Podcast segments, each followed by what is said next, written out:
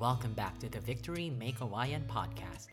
We pray that the word continues to inspire and empower you to honor God and make disciples all the more. God will exalt His people to greater positions of leadership in the nations.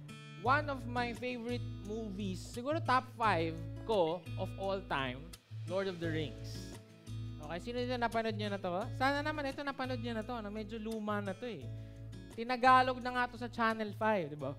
Frodo, nasaan yung mga sing-sing ng kapangyarihan? Ganon. Di ba, tinagalog na yan. Tapos si Gollum, ang mahalaga sa akin. My precious eh, no? Mahalaga. So, so siguro naman, medyo alam mo na yan. No?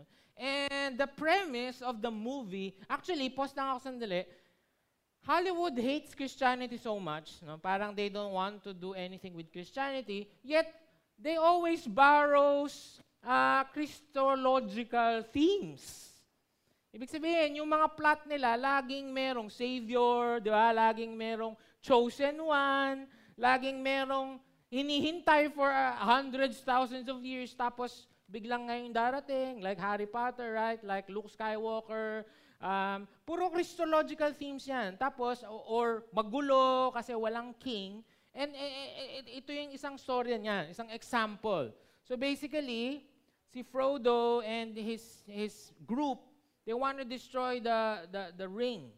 Okay, the the the, the ring of power. And sobrang gulo sa Middle Earth. Ano kaya sa Tagalog noon?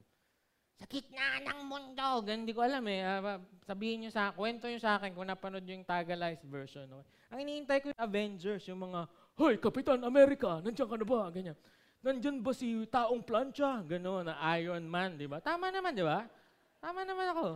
So, pagkatiwala nyo kami, dadab namin yan nila bench, okay? Uh, excited kami dyan. Uh, Andito na ang mga maghihiganti, Avengers. Yung maghihiganti. So, so magulo yung kalahating uh, mundo, Middle Earth, or gitna ng mundo, Middle Earth, kasi walang one true king. Walang king na namamahala sa mundo.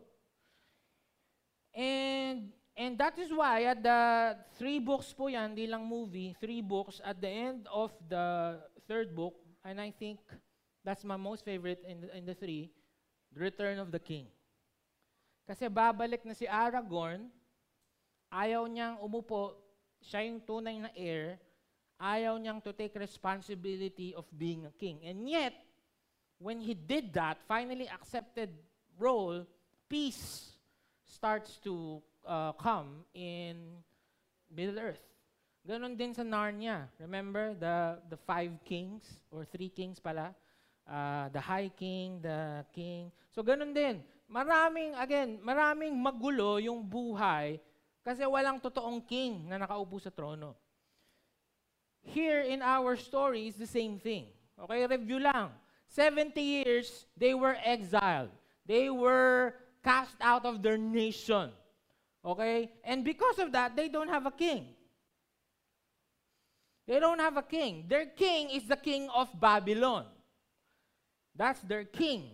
And then the and then uh, Persia um, Persia beat and um, um, nasakop nila yung yung Babylon. Therefore, pagmamay-ari na sila ng Persia. So pag makikita nyo mamaya, mamaya bibigyan ko kayo ng konting exercise, sa verses one, laging ang ino-honor si King Darius. In the month of this, in the second year of King Darius. So ang king nila, si Darius, pero hindi naman siya Jew. They themselves, they don't have a one true king. The Israelites, they don't have a king. The, the line of David's kingship has been broken. It's gone.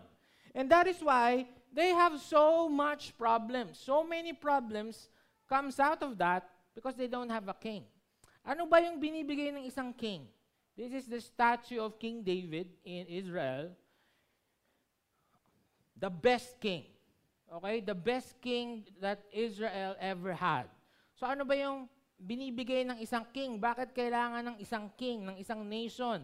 It gives them identity. Pag wala kayong king, parang wala rin kayong nation. Remember at the very first, in First Samuel, they asked God for a king. Kasi before, wala namang king, mga prophet lang, sila Moses, mga judges, right? And yet, and yet the, the, the Jews, sabi nila, we want a king, just like, just like the other nations. That's why God, God gave them Saul, right? They don't have an identity. A king will give them leadership, direction, and vision. A king will say, dito tayo pupunta, hindi na to gagawin to, magpapatayo tayo ng ganito. And, and imagine, Imagine, tayo na lang dito. Ang dami natin ngayon already. Praise God. By the way, uh, you can also try our eleven a m or four p m service. Okay? Medyo puno na tayo dito. Thank God. Okay? Kami paproblemahin nyo kung anong gagawin natin sa mga tao. Uh, but you can try the, our, our two, two services. Okay? Imagine mo tayo lahat dito. Iba-ibang gusto. Iba-ibang gustong puntahan. Iba-ibang gusto nating direksyon. Right? It's gonna be chaotic. But a, a king, a leader will say, no, no, no, no, we're not going to do that. All of, I've heard all of you guys, but this is what we're going to do. We need that, right? We need, uh, uh, they are prosperous. Kasi a king will think about their welfare.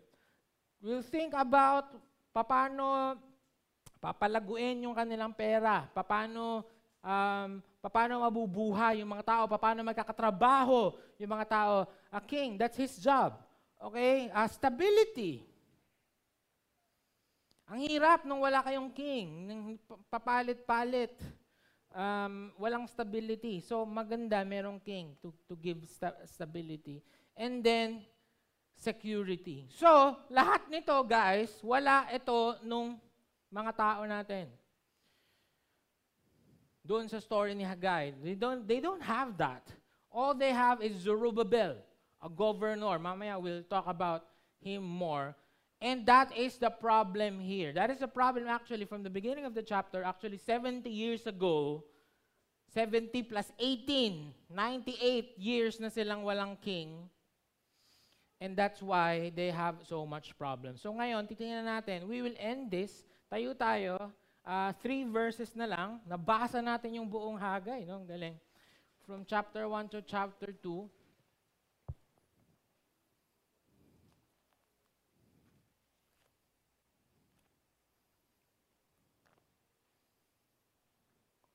Kung di nyo pa rin makita kung nasan yung Haggai, pang-apat na mga linggo na, it's just between Genesis and Revelation. Somewhere there. Okay, you, you'll find it there, I'm sure. Haggai chapter two, three verses na lang tayo. Ito na lang yung babasahin natin. Verse twenty to twenty-three. The word of the Lord came a second time to Haggai on the twenty-fourth day of the month. Speak to Zerubbabel, governor of Judah, saying, I am about to shake the heavens and the earth, and to overthrow the throne of kingdoms. I am about to destroy the strength of the kingdoms of the nation, and overthrow the chariots and their riders, and the horses and their riders shall go down, every one of, by the sword of his brother. On that day, declares the Lord of hosts, I will take you, O Zerubbabel, my servant, the son of Shealtiel, declares the Lord, and make you like a signet ring, for I have chosen you, declares the Lord of hosts. That ends the book of Haggai. Lord, thank you for this series. Um, lalo na, I pray this is the last leg, the last week. I pray that we will end with a bang. God, thank you, Lord. In Jesus' name, amen. All right, please take your seats.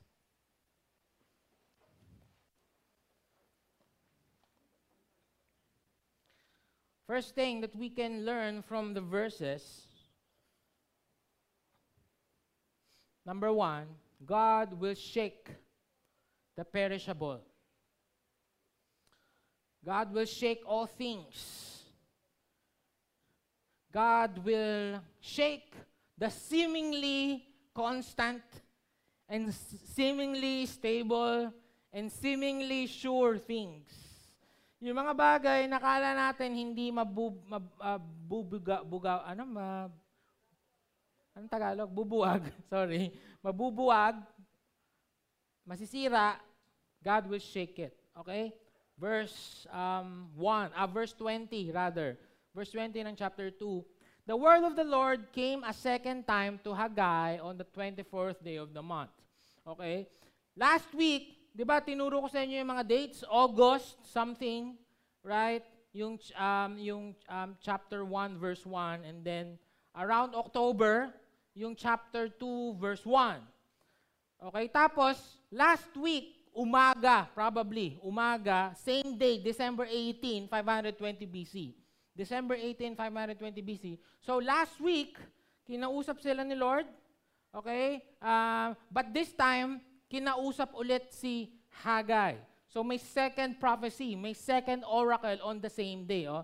Second time on the twenty-fourth day of the month. Okay, eto na exercise. Labas nyo ulit yung Bible nyo. This is amazing. This little, you know, this little details, hindi to nagkataon lang. Basahin nyo yung, kasi pag tinignan nyo, pare-parehas yung, yung itsura. Basahin nyo yung uh, chapter one verse one, tsaka yung chapter two verse ten. Tsaka ibangga nyo sa chapter two verse twenty. Meron kayo dyang mapapansin na wala na. Okay. Okay, Bible Study one oh one. Uh, Haggai chapter one verse one. Makikita nyo, ganyan yan. In the year of ganyan, ganyan, in the twenty-fourth, ganyan. But tingnan nyo yun. Tingnan nyo yung uh, uh, two verse ten. Tapos tingnan nyo itong two verse twenty. Meron bang nawawala?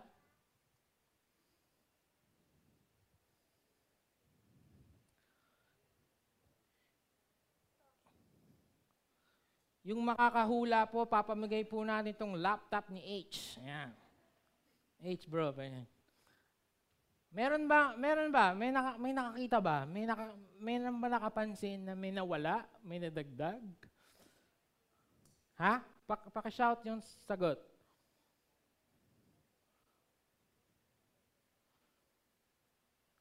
Yung iba, ah, si Jesus Christ, sabi, paano napunta si Jesus? Matthew yata, nasa Matthew ka yata. Kung mapansin nyo, okay, ito na yung sagot. Kung mapansin nyo, parehas, ulit-ulit yan, in the year of King Darius, in the year of King Darius, in the year of King Darius. Bakit nilalagay yon? That's important. Every public document should give honor to the king, whoever the king is. And look at this, guys. It's amazing. It's giving us a clue of what's gonna happen.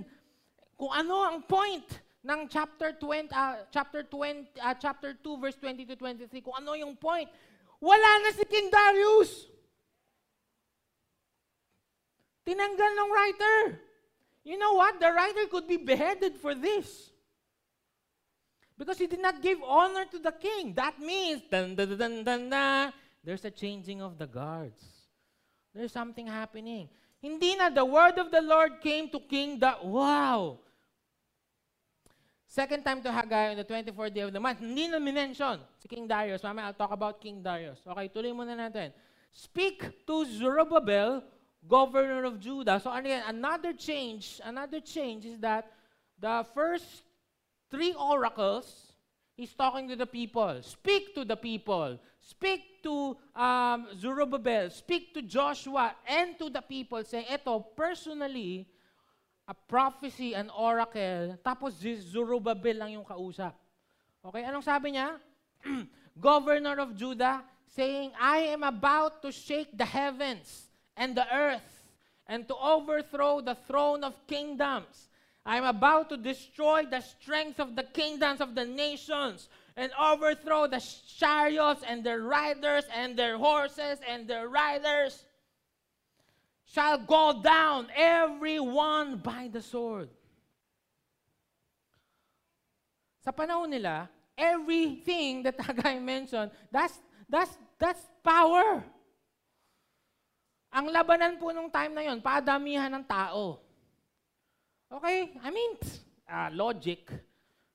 Kung one thousand sila, one hundred thousand kayo, eh, panalo yung one hundred thousand. Okay? Kung one thousand nga sila, pero meron silang one thousand horses, one thousand chariots, ah, panalo to, yung may chariots. Okay? Um, kung, kung three hundred thousand sila, merong four hundred thousand chariots, horses, panalo sila. Kaya nga po, nag, kaya nga po pag-pray natin, pag nagka-World War two, three, ay kawawa tayo Pilipino. Wala tayong helicopter, tanke, pero I, I, I guess in so many ways, panalo rin tayo. Meron tayong apat na sangre.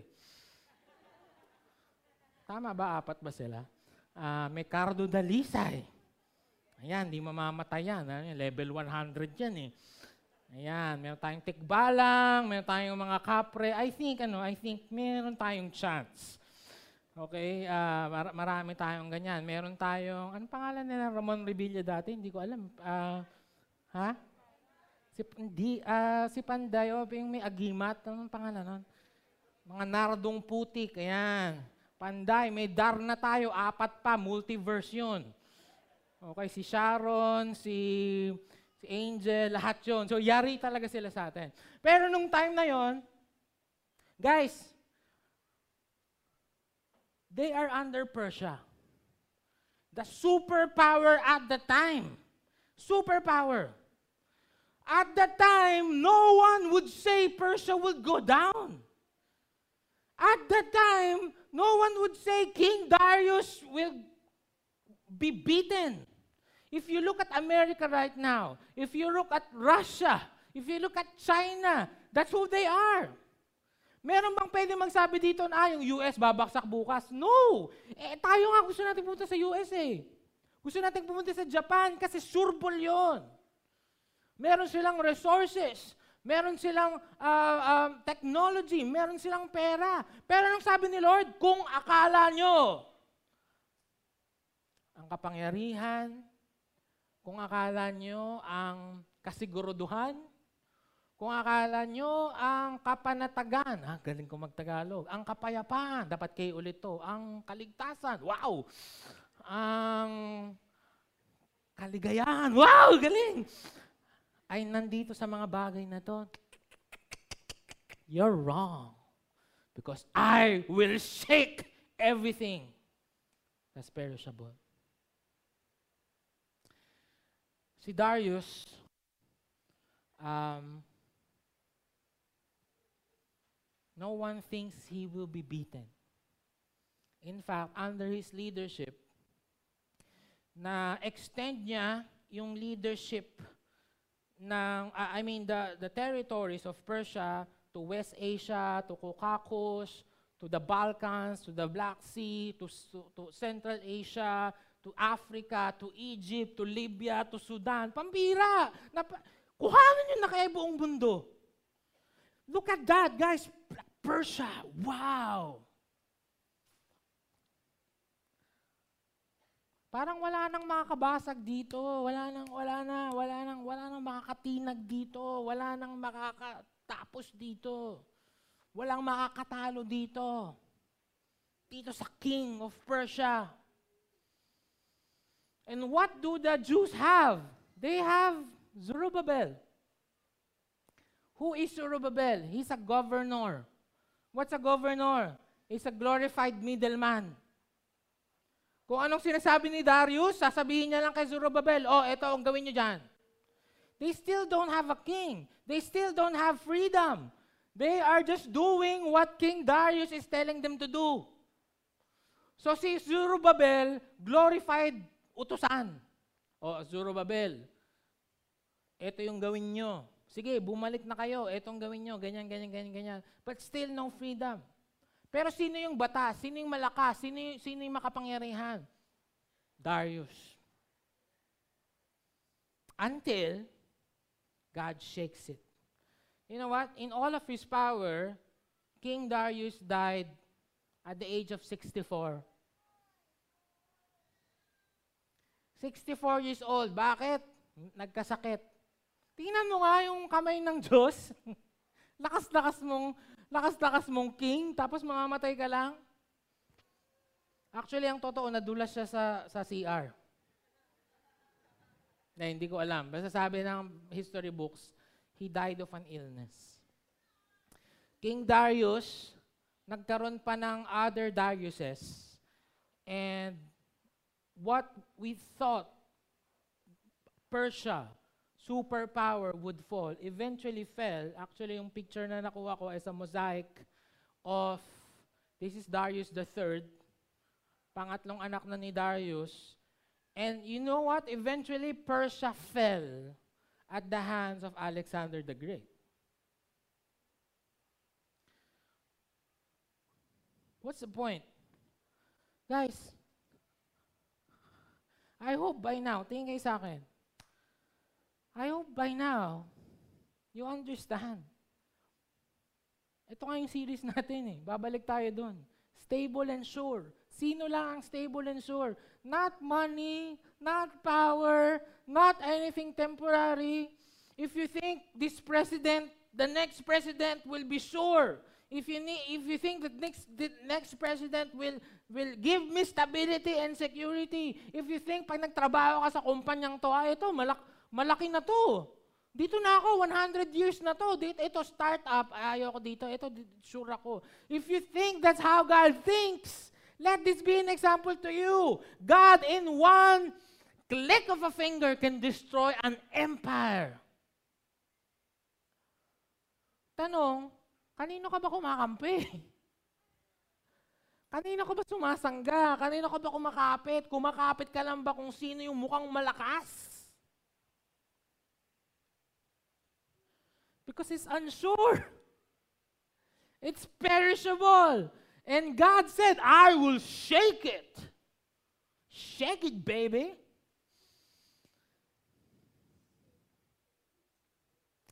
Sabi ng Isaiah, with the righteousness he shall judge the poor and decide with equity for the meek of the earth. Kung feeling mo, walang nagtatanggol sa mahirap, kung feeling mo parang maghanap tayo ng presidente, maghanap tayo ng mayor o whoever na pagtatanggol ang mahirap, huwag ka tumakbo doon. Because this king would defend you. He will make sure there's equity, equal ang mahirap at mayayaman sa paningin niya. So kung meron kang dapat dikitan, si Jesus.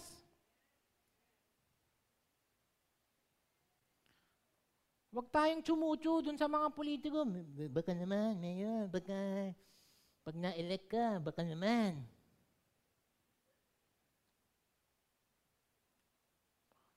He would shake everything.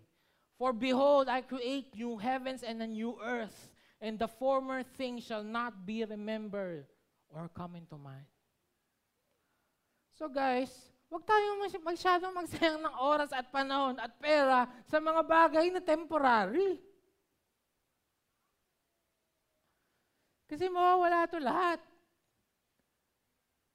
Ubusin natin yung pera sa, natin sa mga structures or mga statues or, or mga, mga ipon natin. That's great.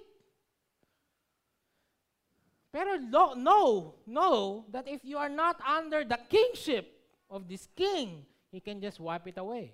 Case in point, Persia. Wala na. Naririnig pa ba na? May Persia pa rin ngayon, pero ganun pa sila? Wala na. Because God will shake everything that's perishable. What's amazing is that God will use the ordinary. Uh, I found this picture of a window, and you would say, wow! You, well, do you find this window good? It's beautiful? Oh yeah, sabi niya. Siguro sa inyo, wow, what's amazing about that window, Pastor? Does it have special powers? Uh, pagka ba pumunta ka sa window na yan, pupunta ka sa Narnia, or... Well, hindi, wala. Ah, wala siyang power. Wala. So, is it made of gold? Hindi, baka lang. Uh, is it like, yan ba yung window ni Andres Bonifacio? Hindi, wala, window lang. Ordinary window. Minsan naiinis ako dun sa mga, ewan ko, o ako lang, no? Naiinis ako dun sa mga marketing na, it's more than a phone. Parang, okay, so what is it? Is it also a plane? Uh, Di ba may mga ganong marketing? Parang ganon sa mall, you know what, this bed, it's more than a bed. Ah, uh, okay, what do you mean? Um, is it also a car? Um, di ba laging, I, I don't know, lagi kasing ganon eh. Parang lagi tayong, lagi nating ayaw yung mga ordinary and mundane and simple things. It's like, this fan, you know what, it's, it's more than a fan. So what is it? Um, does it, what? Parang, parang, cannot it be just a fan and it's it's okay? Parang yun yung point ko eh. Do you understand? Pwede ba na maging fan lang siya at wala siyang ibang gagawin kundi magbigay ng hangin, and that's okay. We are so obsessed with supernatural things. And don't get me wrong. I like that. I like that. Pero, God will use the ordinary. Okay, on that day, declares the Lord of hosts, I will take you, O Zerubbabel, my servant, the son of Shealtiel. Tingnan nyo ito, guys, nakakakilabo tong language na to. Okay? Zerubbabel, my servant, the son of Shealtiel. Si Lord nagsasalita, okay? Uh, declares the Lord, I will make you my signet ring. Si Lord, I will make you Zerubbabel, my signet, for I have chosen you. Sabi ni Lord, ang tanong, totohanan lang po, totohanan lang po, umamay na po tayo, sinong nakakakilala kay Zerubbabel? Sino? This guy has never been mentioned anywhere. In fact, honestly, um, A T S student na po ako, no? Uh, gra- graduate ako ng dalawang schools of ministry. Ngayon pa lang din siya nakilala. Because he's no one. You know what Zerubbabel means? Huh? Hulaan niyo, ibig sabihin Zerubbabel. Parang, uh, awesome man of God. Or parang, uh, uh, um, the mighty hand. Di ba ganun yung mga pangalan nila Gideon? Di ba parang, parang, the Lord have heard me. Ganun, mga ganyan. The, the Lord is my shepherd. Mga ganyan. Pero Zerubbabel si, just means born in Babylon. And there's probably a thousand Zerubbabels there. Funny, right? I know. His name literally means a random guy in Babylon. I mean, who are you? Who are you to become the signet ring of God? Who are you? Pagbalik-baliktarin niyo po yung Bible, kung may makikita kayong ginawang amazing thing nitong Zerubbabel, wala kayong makikita. Ganun lang siya, oh, yes, King Darius, anong gagawin natin? He's just a bro from Babylon. A random guy. He doesn't have like powers that comes with him like Moses. Hindi na parang pag si Moses dumating lang, woo, nahati yung mga, mga sea, may pillar of fire, woo, pillar of cloud, woo. It's not like David is, grabe, napaka-mighty warrior. Or Samson, di ba? Nagiging green. Halo-halo na yun. This guy, glorified middleman. There, that's the point.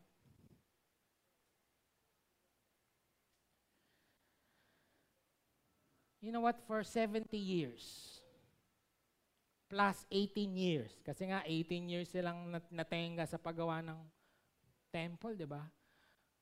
Seemingly, God is silent. Seemingly, God is not working. It feels like God forgot them.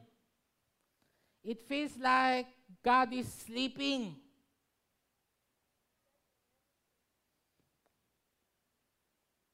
Pwede naman eh. Guys, I, I hope you understand what I'm trying to say here. Pwede naman na hindi nangyari exile. Ba, hindi pwede, naaapi yung Israel. Maglagay ulit tayo ng king. Bam! Huwag natin silang padaanin into, into this time of that they are nothing. Pwede naman. But when you think that nothing is happening, ordinary things are just happening, walang mga kidlat at lindol at mga fire at mga anything, God is still there in the ordinary, in the mundane things. There's an amazing story, one of my favorite stories in First Kings. So ang story nito, sabi ni Lord, the Lord said to Elijah, Go out and stand on the mountain in the presence of the Lord, for the Lord is about to pass by. Sabi niya, Elijah, bonding tayo. Sige, Lord, punta ka dyan sa mountain. Siyempre, expectation ni, uy, grabe, pa-mountain. May paano to, C G I. Okay, may pa-effects tong si, si Lord kasi magbabonding daw kami. I will make my presence felt. Eh, eh. Diba? Yung pag sinabi mo yung, paramdam ko sa yung presensya ko. Ay, grabe yun. Matindi yun. So, si, si Elijah is expecting something big and something great and something kaboom. But look at this. Then a great and powerful wind tore the mountains apart and shattered the rock, rocks before the Lord. Ay, grabe, no? Imagine mo, ikaw si Elijah, pag nagbabasa pa kayo ng Bible, nag-imagine kayo o oh, boring kayo magbasa. In the place of rock that there's this mountain na parang, hindi. Imagine nyo kasi yung nangyayari, di ba? Nandun ka, tapos may biglang napakalakas na wind. Oh! Tapos wasak yung mountain. Sabi ni Elijah, yun na, yan na si Lord. Ayan na si Lord. Pero look at this. But the Lord was not in the wind. After the wind, there was an earthquake. Ayan na si Lord, earthquake! Ayan na si Lord! But the Lord was not in the earthquake. After the earthquake came a fire. Just through the fire, through the living. Dapat si H, bro, tinulungan mo ako. Nagkantahan. Wala pa rin sa fire. You have to understand, in Old Testament, whenever there's, tanong niyo si Ron, whenever there's earthquake, there's fire, there's wind. Sureball yun. Yun na yung presence ni Lord. But God is teaching Elijah something here, and God is teaching something to us here. He was not in the fire. He was not in the wind. He was not in the earthquake. But look, after the fire, came a gentle whisper.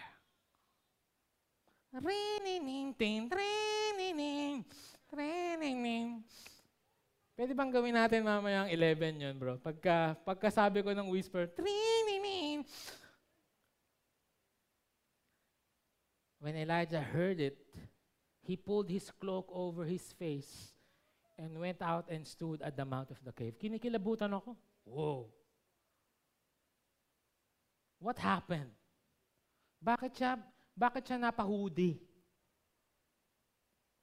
Kasi yung presensya ni Lord sobrang lakas. Doon sa bulong. And it was, just, it was just so amazing. It was just so powerful. He, he did that.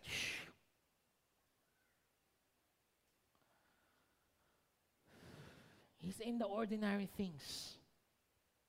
I'm gonna give you an example, no? Halimbawa, nagpe-pray ka ng provision. Okay?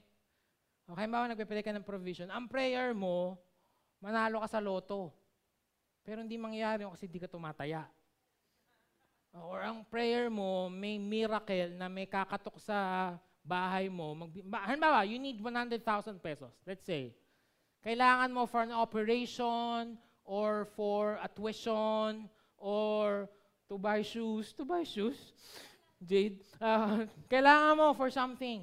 Okay, um, let's say one hundred thousand. So, ang prayer mo, Lord, send the heavens, open the heavens, and uh, get, provide for your son. Ganun yung prayer mo. Di ba? May, may, may paano ka pa? May pa, the Lord of Abraham, Isaac, and Jacob. May pa ganun ka pa kasi baka mas maganda. Eh, hindi, nag, hindi dumating yun. Walang miracle. Walang kumatok sa pinto. Yun, yun yung prayer mo eh. May kakatok sa mundo. Pinabibigay nga po pala ni Lord. Let's say that did not happen. Pero naitawid mo. Using your salary. Nabayaran mo pa din. Ang tanong ko, bakit di ka masaya? Di ba? Na-check nyo ba yung, ako na-check ko yung sarili ko eh. Parang pagka may pinagpe-pray akong ganito, something big, mirac- miraculous, and all, tapos hindi nangyari, Pero nag-provide pa rin naman si Lord using the ordinary things. Bakit hindi ka masaya?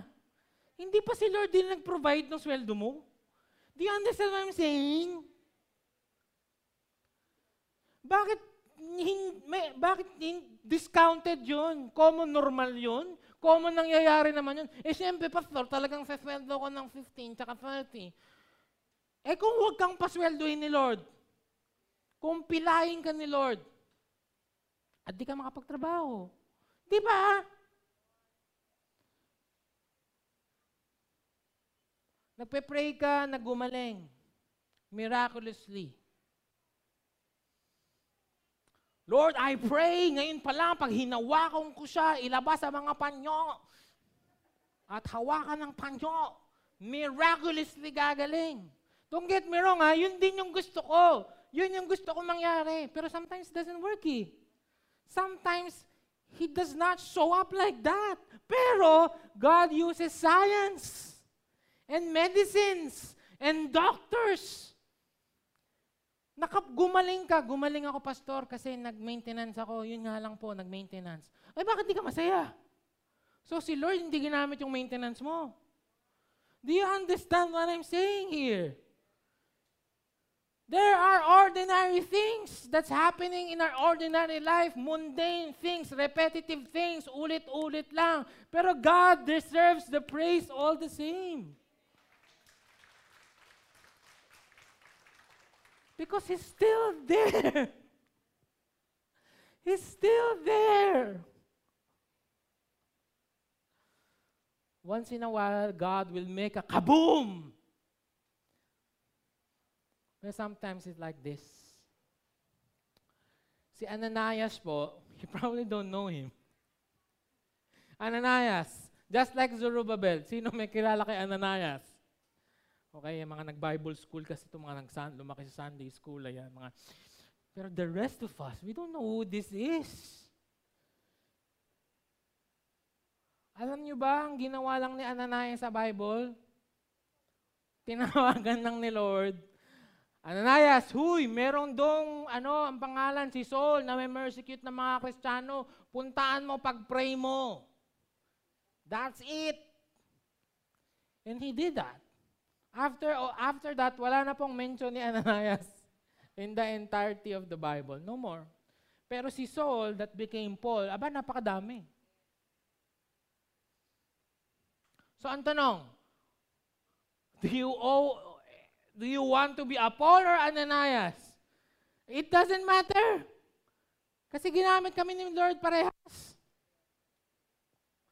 And maybe you're here, you're looking at yourself, ordinaryo lang ako, Pastor. Ordinaryong tao lang ako.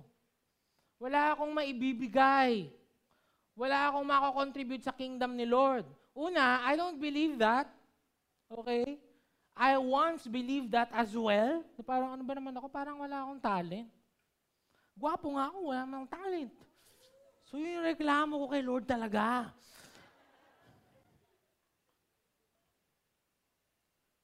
Maybe you haven't found it yet. Alright? Maybe you have not found it yet. But even if we're just gonna be Ananias and Zerubbabel in the kingdom of God, then God will use ordinary people like you and me the same way. So ang prayer natin, Lord, feeling ko wala akong tulong talaga, wala akong ambag dito sa mundo, pero gamitin mo ko. Kung walang Ananias, walang Paul. Kung hindi nag-yes si Ananias, kung na-intimidate siya, in fact, na-intimidate nga siya a bit, di ba? Lord, mamamatay tao yun, baka patayin ako. Walang Paul. So God will use the ordinary things, like you and me. The mundane things, the ulit-ulit things. And He's still there. Number three, we'll land it here. We're going to end in worship. I'm excited about this. So worship team, mag-ready na tayo. God sends the one true King. Hindi po ito suso, no? Ngayon na lang na-realize, parang suso pala. This is a signet ring. Okay, sabi doon, balikan natin yung binasa natin kanina, I will take you, O Zerubbabel, my servant, the son of Shealtiel, declares the Lord, and make you like a signet ring. You have to understand what is a signet ring. Uh, marami tayo, di ba meron tayong, mara, meron tayong expression na, ay naman, ikaw parang hari, nakaupo ka lang sa trono mo. Parang gano'n, di ba? Parang, feeling natin kasi, pag umupo ka sa trono mo niya, pabanjing-banjing lang, tapos susubuan ng ubas, gano'n, may nag-harp. No, it's actually the kabaligtaran. When the king sits down in his throne, in his throne room, when he sits down, it's business time. Madaming trabaho yan. Tatambakan niya ng, kung napanood niyo yung, uh, pinanood namin yung kay Queen, Queen Elizabeth, ayaw na ayaw niya talaga yon. Pag umupo siya sa trono niya, tatambakan siya ng mga um, documents na kailangan niyang isign. Decrees that needs to be signed. Now, paano nila pinipirmahan yon? Lalo na nung panahon nila, um, nila uh, Haggai, is this, the signet ring. Now, it's very powerful because it's like the authority of the king is being transferred to whatever the signet ring touches. So, for example, ang bawa ngayon, di ba, uh, eleksyon, hindi mo naman mapupuntahan lahat ng lugar eh. Right? Pero sa panahon nila, basta pinirmahan ng king with, with his signet ring, yung isang uh, dokumento, and an ambassador goes to that town, and the ambassador bears that, that, that, that, that wax, may wax kasi yun, parang kandila, sa sign, it's as if the king is also there. You understand? So this is a big deal. Nung sinabi ni God na, Zerubbabel, ikaw yung magiging signet ring ko, kagulat to, pre. Kasi that honor, that power, it was never given to any king. To any king, not even David himself. So there's something happening here na hindi natin alam. That it's more than that. That I will... Uh, exhort, ito pa, no? I have chosen you, declares the Lord. Isa pa, pag nabasa natin yung nangyari kanina, sabi niya, I will shake the heavens. I will shake the earth. I will shake the horses, the chariots, and everything. And I will do it with your authority. Now, hindi naman nangyari lahat yun sa panahon ni Zerubbabel. So therefore, this is what you call a glimmer. Tawag po dyan, a glimmer.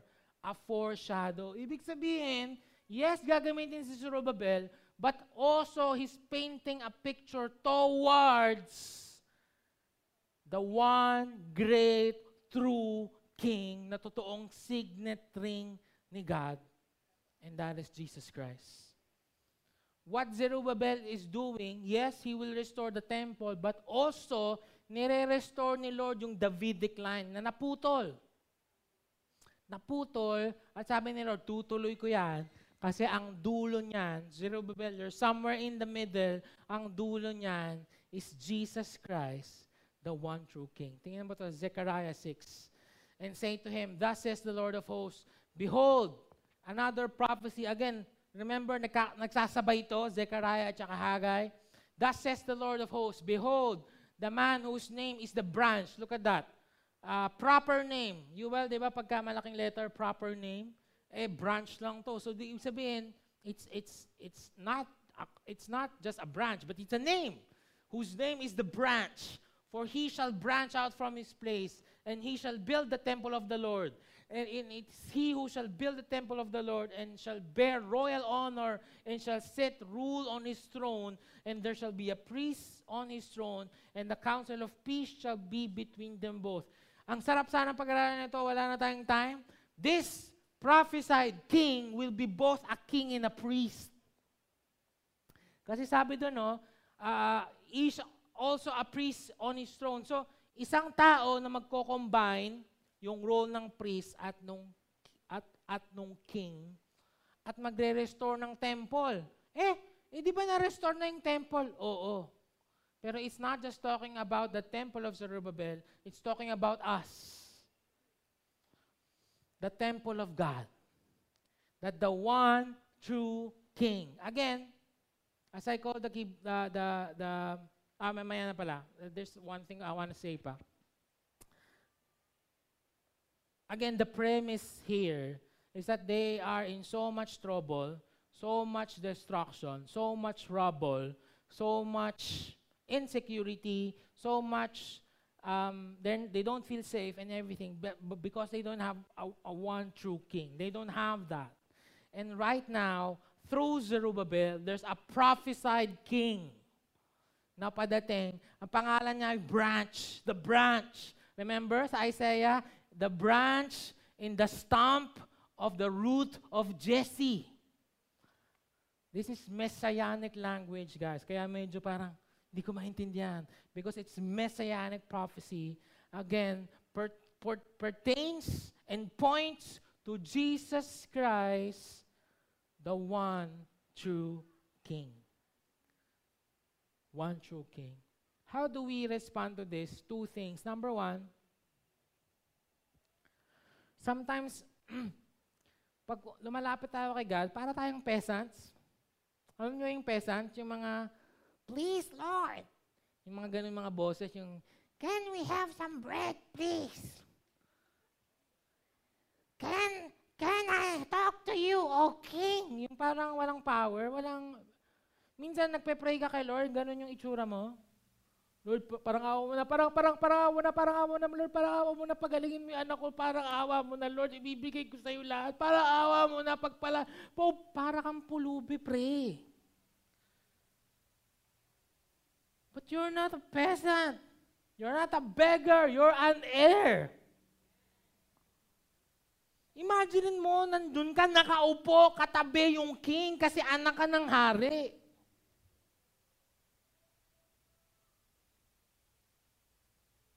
Sa royal courts, bawal magsalita yung mga miron.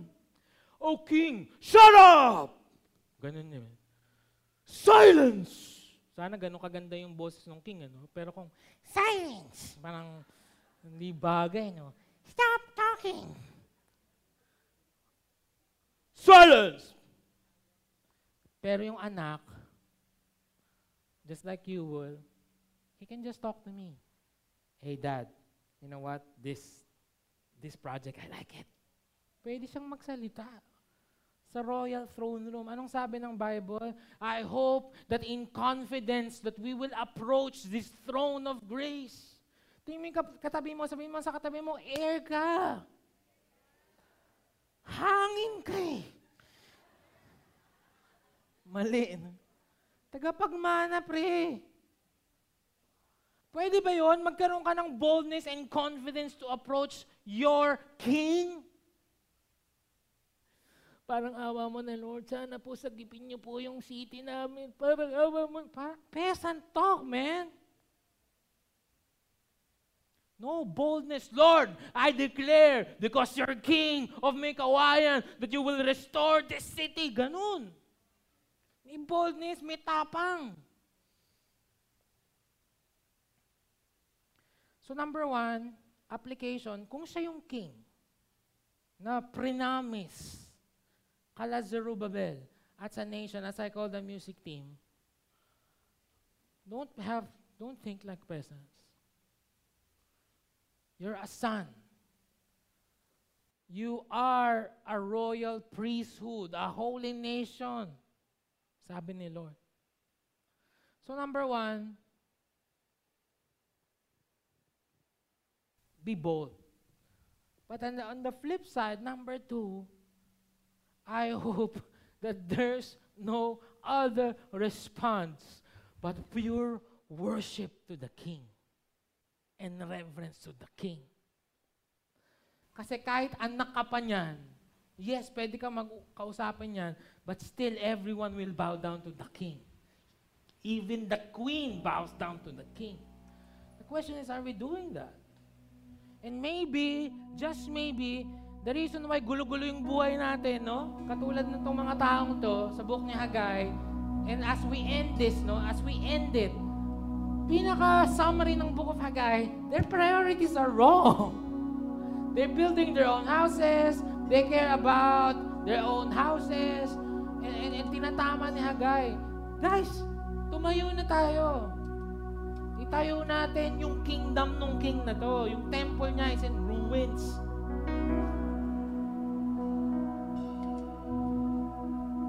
The least that we can do is bow down to this king.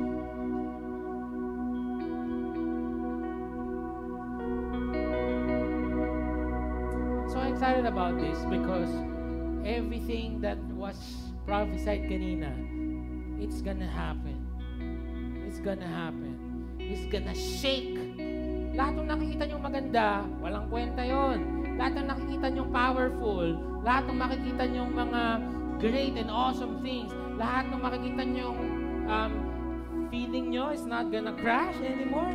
It's gonna crash, man. Because there's gonna be a king. And he's gonna be the one true king. Sabi sa Revelations, he will sit on the throne with multiple crowns. Ang tanong, whose side are you on? Nakakanino ka bang side? Nandito ka ba? Diyan ka ba sa side ng mundo? Kayo mga online church. Hanggang ngayon, naghuhugas ka pa rin ng pinggan. Kano ko ba king? Kano ko ba king? Pag may king, pwede ba yun? Kausap mo yung king. O nga po, eh. Tigilan mo yan. The least that we can do is bow down, raise our hands, raise our voice, and worship Him. Kung sino man naniniwala at sino man na binibigay ang kanyang complete heart, soul, and strength to this King, can you stand up? And the worship team will uh, lead us into worship to this amazing, amazing, amazing King. Hi, Lord. Raise, lift your hands, Lord. Worship you, Lord, as part of the royal courts, as sons and daughters of the King. We worship you, Lord. We are placing you where you are, exactly where to be put. As we tayo, as we stand, tinatayo namin ang pangalan mo. Walang ibang matataas sa buhay namin, sa syudad na to, sa buong Bulacan, sa buong Pilipinas, sa buong mundo, sa buong universe, at lahat ng universe. Kundi ikaw lang, King Jesus. We worship you. Let's worship God. Thank you for joining us. Listen to the preaching of the Word. As we seek to live out what we have heard, we are here to journey along with you. Take the next step and get connected to a Victory group today. Message us on Facebook or Instagram, or visit our website at victory make hawaiian dot org, and we will gladly help you get on track.